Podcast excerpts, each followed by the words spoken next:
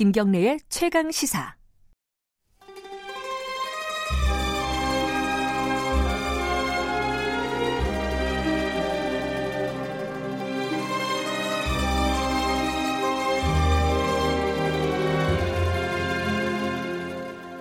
네, 어, 김경래 최강시사 3부 시작하겠습니다.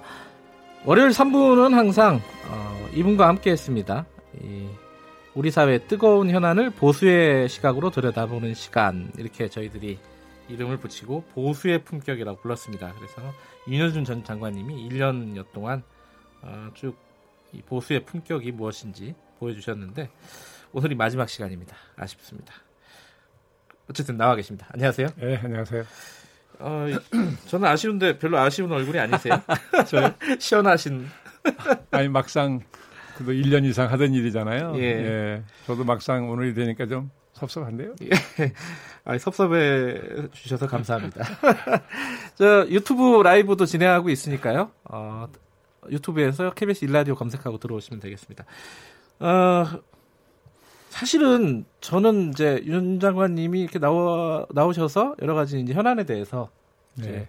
얘기를 해주는 거는 저는 고마운 마음이 있었는데 근데 본인은 조금 저는 부담스럽지 않으셨을까라는 생각이 좀 들었어요. 아, 니요뭐 어떤 면에서 부담을 느꼈을 거라고 보세요? 아니, 그러니까 이 현안에 대해서 방송에 나오시니까 제가 계속 물어보잖아요. 그러니까 네. 대답을 안 할 수는 없는데 네. 이게 대답을 해봤자 이게 뭐 뭐랄까요 이 아. 한마디 모든 현안에 대해서 다 개입하는 게 좀 마뜩찮은 그런 것도 있으시지 아, 않으셨을까? 개입을 한다면 좀 정확한 표현은 아니고 예. 아니 뭐 그런 정치적으로 우리 김경래 앵커께서 관심 가질 만한 일에야 뭐 얘기하는 게 그렇게 어려운 일은 아니죠. 예. 다만 이제 평소에 부질없다는 생각은 많이 하죠. 예. 예, 아무리 무슨 얘기해본들 네. 한국 정치가 안 바뀔 거라는 생각 때문에 알고 네, 부질없다는 생각은 항상 하지만 아하. 부질없는 짓이라도 해야 되면 해야죠. 예. 이게 왜냐면 이렇게 말씀하시면은 또이 기사가 나가잖아요. 포털 네, 같은데 예. 기사가 나가면은 이름이 이제 박아서 나가잖아요. 네, 윤여 예, 예. 직접 인용으로 네. 자 이런 뭐 최근에 이런 어떤 현안에 대해서 이렇게 얘기를 했다. 그런 부분들이 한마디 한마디가 좀 이렇게 무게가 있기 때문에 좀 부담스럽지 않으셨을까라는 생각이 언뜻 들어가지고 뭐 말씀드렸어요. 제 스스로 제 말에 무게가 있다고 생각을 해본 일은 없고 다만 저 같은 입장을 견지를 하면 네. 양쪽으로 욕을 먹기가 쉬워요. 그것도 그래요. 또. 예, 근데 그건 저는 이골이 나서 그건 아하. 아무렇지도 않습니다. 제가 양심에 부끄러운 말을 했으면 수치스럽게 생각해야 되지만 음. 그렇지 않으면 뭐 하- 이런 사회를 살면서 욕을 안 먹는다는 게 가능한 일이 아니죠. 음. 제, 제가 이제 윤 장관님 이렇게 어떤 바- 사안에 대해서 얘기를 하면은 댓글들을 쭉 보잖아요, 저는. 네. 보면은 그런 말들이 간혹가다 있어요. 어, 보수의 품격 맞냐? 너무 진보적인 얘기, 시각을 갖고 있는 거 아니냐? 라는 거 어떤 사람들은 아니다, 이게 너무 양비론 아니냐? 뭐 여러 가지로. 그렇죠. 예, 그런 의견 당연히 있더라고요. 있을 수 있습니다. 네. 그러니까, 아, 거기에는 이골이 나셨구나. 그럼요. 알겠습니다. 오늘은 어, 좀 정리한다는 입장에서요. 보수란 무엇인가? 너, 아니 너무 담론이 크고요.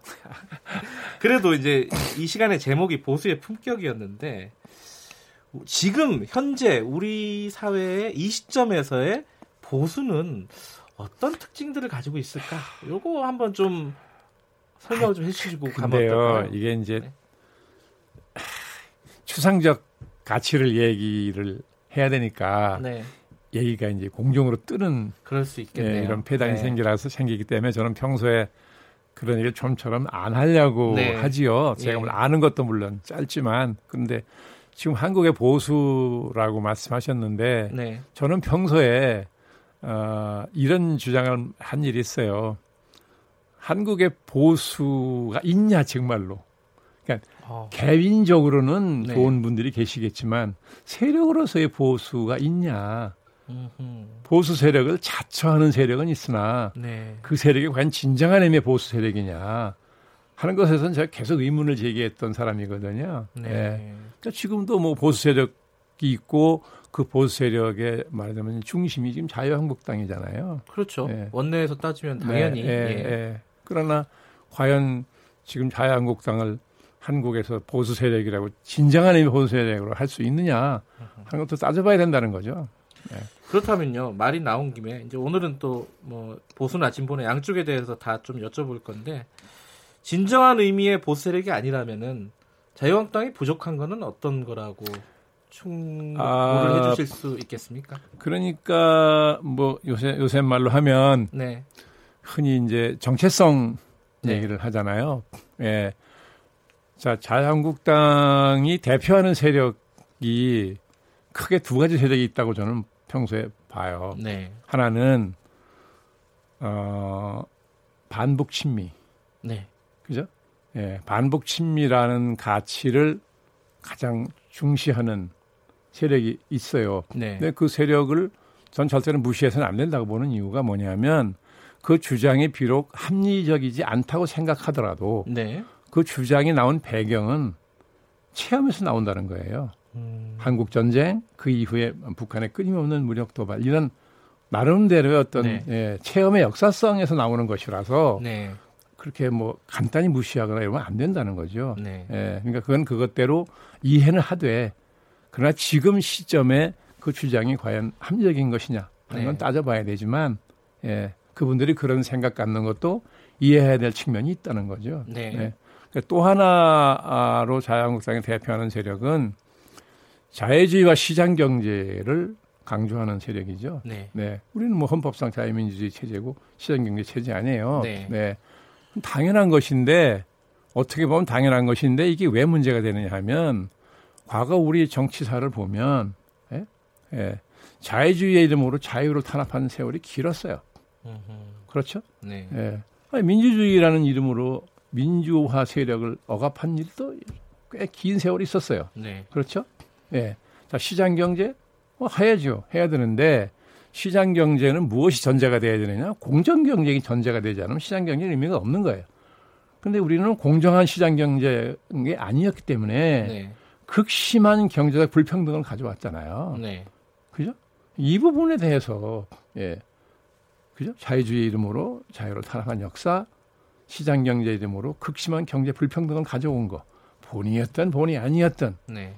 부인할 수 없는 현실이잖아요. 네. 이 부분에 대해서 지금 자유한국당이 진정한 성찰해 본 일이 있느냐.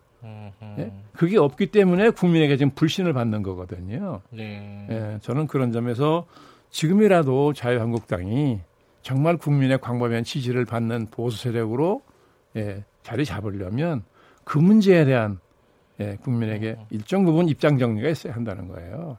그게 없으면 저는 굉장히 어려울 거라고 봅니다. 그 입장 정리가 지금까지 된 적이 없었다. 없었죠. 음. 예. 뭐 박근혜 대통령 탄핵 이후만 하더라도 네. 예? 따지고 보면 물론 박근혜 대통령이 탄핵된 거지만 그 대통령을 배출한 정당도 탄핵당한 거 아니에요 말하자면. 네. 네. 그런데 그럼 탄핵 이후에 자유한국당이 예. 국민과 역사 앞에 얼마나 진지한 반성을 했느냐, 성찰을 했냐는 거예요. 네. 물론 뭐 의원들이 모여서 한번 이렇게 했죠. 국민들에게 뭐 죄를 졌다 죄송하다는 걸 했지만, 예. 그걸 국민들이 가슴 속으로 진정한 성찰과 반성이라 받아들이지 않았다고 저는 보는 거죠. 예. 그러니까 지금도 항상 예. 보면 오늘 네. 황교안 대표가 이제 대표로 선출된 이후에 예. 지금 많은 사람들 얘기를 들어보면 왜냐하면 황교안 대표가 박근혜 대통령 시절에 국무총리와 대통령 권한대행을 지냈다는 전력 때문에 네. 그 승계한 세력이라고 보는 사람이 굉장히 많아요. 동일시한다는 거죠. 네. 네. 다만 이제 황 대표도 그런 걸 모를 리가 없고 내, 내년에 이제 선거를 치르려면 언젠가는 이제 그런 걸 좀 감안해서 입장 정리할 거라고 보긴 보는데 어쨌든 그런 과정이 한번 아주 진솔한 예, 그런 성찰과 반성 이게 있어야 저는 국민들이 새로 쳐다보기 시작할 거라는 거죠. 그렇지 않으면 지금 무슨 얘기를 해도 왜 메신저 거부 현상이라는 말이 있죠. 네. 정당은 끊임없이 메시지를 국민에게 내보내서 지지를 얻는 거잖아요. 네. 근데 그 메시지를 내보내는 메신저를 불신해 버리면 메시지를 아무리 좋은 걸 내보내도 소용이 없어요. 지금 제가 볼 때 자유한국당은 일종의 메신저 거부 현상에 걸려 있다고 보는 거거든요. 네. 그 메시지 중에 최근에 뭐 좀 가장 강력했던 메시지가 좌파 독재라는 겁니다. 네. 지금 현 정부를 좌파 독재로 규정을 하고 타도해야 될 대상으로 생각을 하는 거잖아요. 기본적인 인식이 그런 인식이 아까 말씀하신 뭐 이제 자유한국당이 가지고 있는 여러 가지 정체성들 그걸로 좀 미루어 볼 때 적절한 인식이라고 보십니까? 아니면 무리하다면 어떤 측면이 무리하다고 아니, 보시는 건가요? 지난번에도 한번 이제 이, 이 예. 자리에서 제가 말씀 잠깐 말씀드린 기억이 나는데 이제 정당이 그죠? 대통령에 대한 네. 비판하는 거니까 정당이 무슨 학술 단체가 아니기 때문에 그렇죠. 개념의 학민 학문적 엄밀성을 따져서 하는 건 아니었을 거다. 네네. 예, 정치적 슬로건으로 예, 한 것이다. 네. 그런데 그럼 다수 국민이 만약에 자유한국당이 주장하는 좌파 독재라는 비판에 네. 다수 국민이 동의한다고 했으면 예. 지금 지금 자유한국당 지지도가 저럴까요? 음. 문 대통령 지지도가 저렇게 나오겠습니까? 그렇지 않잖아요. 네. 예, 지금 자유한국당 지지도는 지금 몇 퍼센트 됩니까? 지금 거의 20%대에 지금 묶여 있는 거 아니에요. 네. 그러니까 고정 지지층이 흩어졌다가 결속하는 효과는 있었으나 그 이상 효과를 거둘 수는 없는 게 현실로 드러나고 있는 거 아닙니까? 네. 예, 그러니까 다수 국민이 좌파 독재라는 비판에 동의하지 않는다는 뜻이잖아요. 네. 예. 이건 좀 다른 얘기긴 한데 이 코너 이름이 이제 보수의 품격이고요. 네. 좀 한쪽으로는 이제 지금 김기식 어, 더민주 아, 원장이 예. 어 뭐랄까 그 진보의 향기라는 코너를 아, 네. 진행하고 있습니다. 예. 보수와 진보를 뭐 이게 나누기가 이제 여러 가지 개념적으로 쉽지 않지만은 윤 장관님께서 생각하시기에는 우리 사회에 대략 어, 보수와 진보는 어느 정도 비율로 존재한다고 보세요? 아니, 뭐 항상 공식처럼 나와 있는 말이 있어요. 30, 30이라는 거 아니에요. 콘크리트요. 그렇죠. 대개 30, 30으로 예. 보는 게, 뭐, 이제 숫자니까. 왜냐하면 네. 그, 어, 여론조사 업무를 오래 한 분들이 네. 다 통계를 가지고 있잖아요. 네. 네. 그러니까 막연한 근거가 아니라 네. 수치를 놓고 하는 거니까 되게 30, 30으로 본다는 거잖아요. 네. 네. 중도에 어느 경우도 투표하지 않는 사람이 한 10%는 되고 네. 그러니까 30, 30, 30이라고 보면 뭐 대개 맞는다는 게 정설처럼 음. 돼 있는 거 아니에요. 뭐 저라고 특별히 뭐 다른 의견을 가질 만한 뭐 근거가 없죠. 이, 이게 총선을 어, 뭐 지방선거도 마찬가지지만 네. 특히 이제 총선 같은 경우에 이제 결과가 아까 말씀하신 거면 30, 30은 기본으로 놓고 나머지 네. 30을 누가 가지 많이 가져가느냐 승패가 갈리겠죠. 예. 네.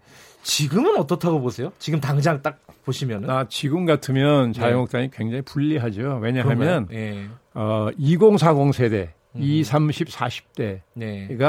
전체 유권자의 한 60% 가까이 된다고 봐야 돼요. 55%에서 60% 사이로 예. 봐야 된다는 건데 그 층에서 자유한국당과 지금 여당의 지지율을 비교하면 현저한 격차가 벌어진다는 거거든요. 네. 이건 여론기관에 조사기관에 있는 분들한테 물어보면 다 똑같은 얘기를 해요. 네. 현재로서는 그 세대에서 굉장한 격차가 벌어진다는 거예요. 네. 예. 그런데 이 세대가 지금 정권에 대해서도 실망을 많이 해서 대거 투표에 투표장에 안 가는 기권으로 나타날 가능성이 있다는 거죠. 음. 예. 근데 그것만 민, 여당이 조심을 하면 네. 예, 이 세대의 지지도가 워낙 격차가 크기 때문에 아. 큰 선거에서 자유한국당 이기기가 어렵다는 거거든요. 지금 상황에서는 어 뭐랄까 지금 현 여당에게 유리한 국면이다. 현재로 보면 네 그렇 그렇다 뭐 제 의견이라기보다는 네. 제가 평소엔 여론조사 기관에 있는 분들 많이 아니까 네. 항상 물어보면 되게 비슷한 얘기들을 하시더라고요. 그러면요 이렇게 생각할 수 있지 않을까요? 지금 여당이 네. 사실 이제 그 윤 장관님께서 이 자리에서 여러 차례 말씀하셨는데 네. 어, 여당과 청와대가 책임을 져야 된다. 이 국회가 이렇게 파행. 아 그러면 국정에 책임지는 음. 세력이니까요. 어쨌든 예. 전국적으로는 여당이 책임져야 아니, 물론이죠, 된다. 물론이죠. 그런데 여당이 이렇게 이렇게 얘기하면 뭐 제가 욕 먹을 수도 있겠지만은 질문이니까요. 네.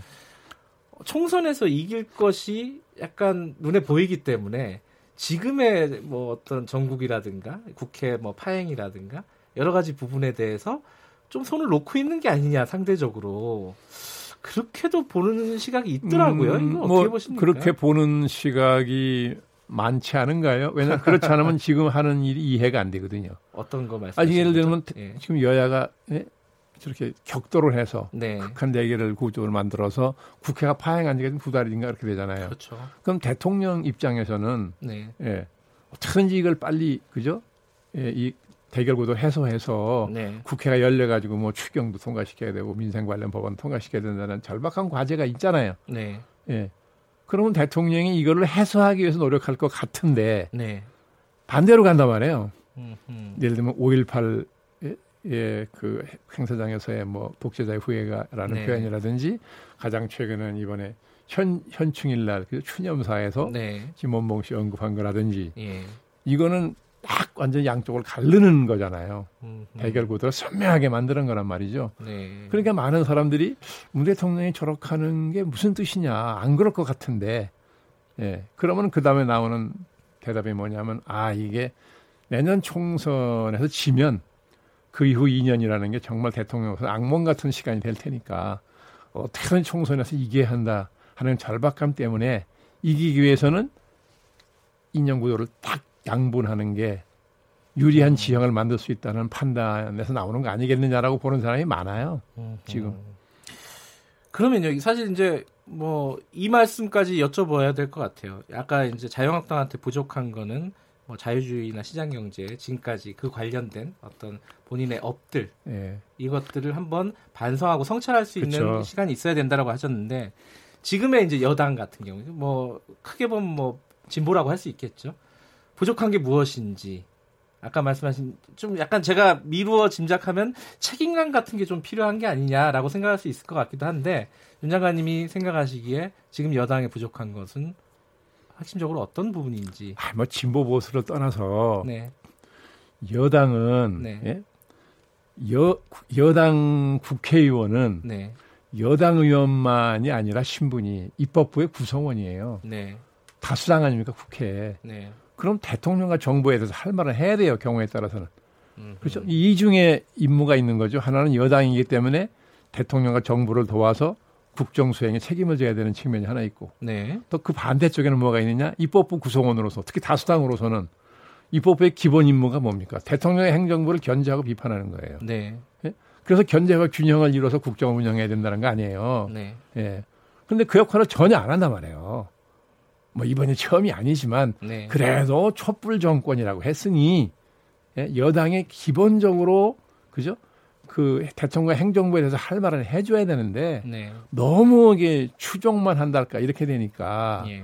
벌써 뭐 나오는 소리가 뭐 청와대 출정 출장소다 뭐 심지어는 뭐 허수아비라는 얘기까지 들었잖아요. 네. 예. 이거는 정말 고쳐야 된다는 거죠. 그러니까 항상 이렇게 양쪽에서 이렇게 비판을 들으시는군요. 오늘도 양쪽에서 욕먹을 얘기만 했네요. 마지막으로요. 사람에 대한 얘기인데요. 보수, 진보 뭐 이런 이렇게 보통 나눠서 얘기하지만 결국 정치라는 것도 사람이 하는 거 아니겠습니까? 그렇죠. 특히 어, 보수의 품격 시간이니까 보수 정치인들에게 요즘은 이런 것들이 좀 부족한 것 같다. 정치인들이 이런 게 좀 있으십니까? 아휴, 뭐 그렇게까지 얘기할 뭐 저것도 안 못 되는데 네. 아니 이런 생각은 하죠. 네. 지금은 보수 진보가 네. 이념적 색깔이 점점 얇아지면서 중앙으로 모이는 때 아니에요. 네. 예? 국정 과제가 다 비슷하게 복지를 보수가 무시할 수 있어요? 그렇죠. 진보만의 화, 이 화두입니까? 이게 아니잖아요. 네. 네. 어느 나라나 다 비슷하잖아요. 네. 예, 그러니까 이제는 아니 이데올로기라는 게 가치 체계니까 이념을 버려라, 이념을 초월하라. 그건 전 말이 안 된다는 거예요. 네. 다만 이념에 매몰되지 않아야 된다. 그게 무슨 뜻이냐? 내가 추구하는 가치가 절대선이라고 하지 말라는 거죠.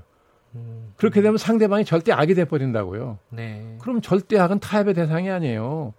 예? 제거의 대상이지. 그렇지 않습니까? 네. 한국 정치가 왜 이 모양입니까? 늘 나는 절대선이고 상대방 절대 악이라고 해서 그런 거잖아요. 이건 보수의 진보의 문제가 아니라는 거죠. 네. 네. 그러니까 지금은 정치인들이 여야 할 것 없이 그 생각을 버리고 내가 보수 정당 사람이지만 신보 정책 좋은 거 있으면 어, 얼마든지 쓰자. 네? 신보 정당 사람이지만 보수 정책 좋은 거 있으면 얼마든지 쓰자. 나라마다 지금 이렇게 해서 비슷해지는 거잖아요. 네. 우리라고 왜 그게 안 됩니까? 음.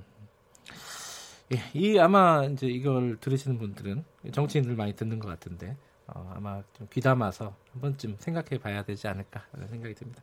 1년 동안 이렇게 새벽에 나와 주셔서 감사드리고요. 앞으로 아니, 뭐 아는 것도 별로 없는 사람이 너무 많이 떠들어서 청취자 여러분께 늘 좀 송구스러운 생각이었습니다.